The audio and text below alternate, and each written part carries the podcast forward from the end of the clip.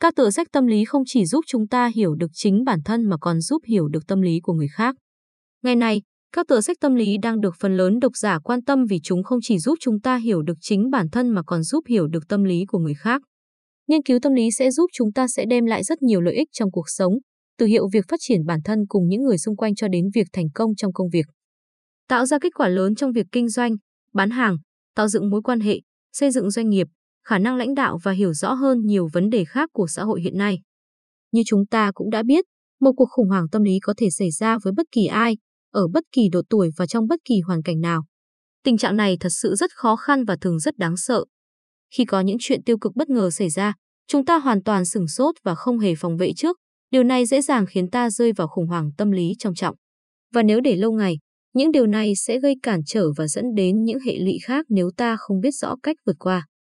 Vì vậy, chúng ta hãy cùng nhau nạp thêm các kiến thức để vượt qua rào cản tâm lý cũng như nhận thức rõ bản thân để có một cuộc sống hạnh phúc hơn.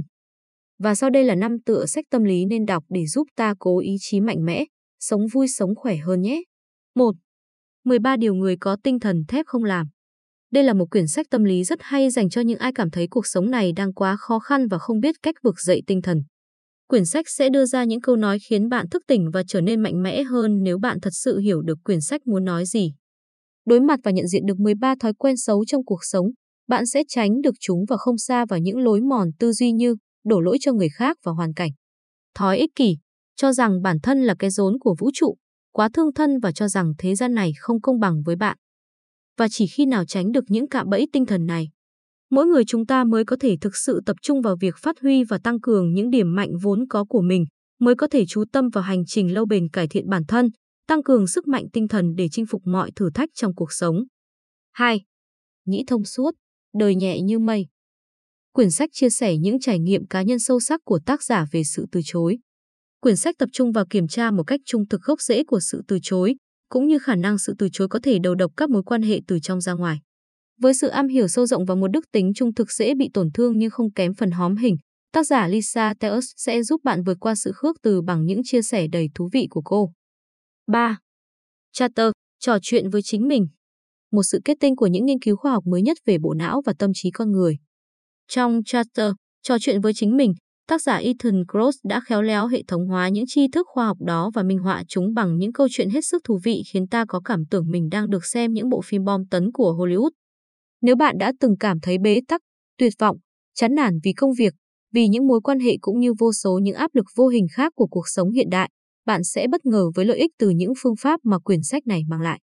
Đó là bí quyết mà rất nhiều người thành công đã sử dụng và khoa học đã chứng minh là nó hữu ích với mọi người. Sử dụng tiếng nói nội tâm như một người dẫn đường tuyệt vời. 4. Im lặng không làm ta vô can. Mỗi ngày, chúng ta đều được cung cấp thông tin về các hành vi xấu diễn ra trong xã hội, từ quấy rối tình dục đến tham nhũng chính trị, từ những vụ việc gây hấn đến bắt nạt học đường. Thật dễ dàng để đổ lỗi cho những kẻ xấu thực hiện các hành động xấu xa đó. Chúng ta tin rằng những việc làm sai trái đó cần bị lên án và loại trừ, nhưng thực tế có mấy ai chịu đứng lên hành động để hiện thực hóa điều đó. Im lặng không làm ta vô can dựa trên những nghiên cứu mới nhất trong tâm lý học và khoa học thần kinh của tác giả Catherine Sanderson để tìm hiểu một câu hỏi nhức nhối, tại sao rất nhiều người trong chúng ta không can thiệp khi cần thiết và điều gì sẽ khiến chúng ta hành động. Mục đích của Catherine Sanderson khi viết cuốn sách này là để giúp mọi người hiểu về các yếu tố tâm lý làm nền tảng cho xu hướng im lặng rất tự nhiên của con người khi đối mặt với hành vi xấu và cho thấy sự im lặng có vai trò quan trọng như thế nào trong việc cho phép hành vi xấu tiếp diễn. 5. Sang chấn tâm lý.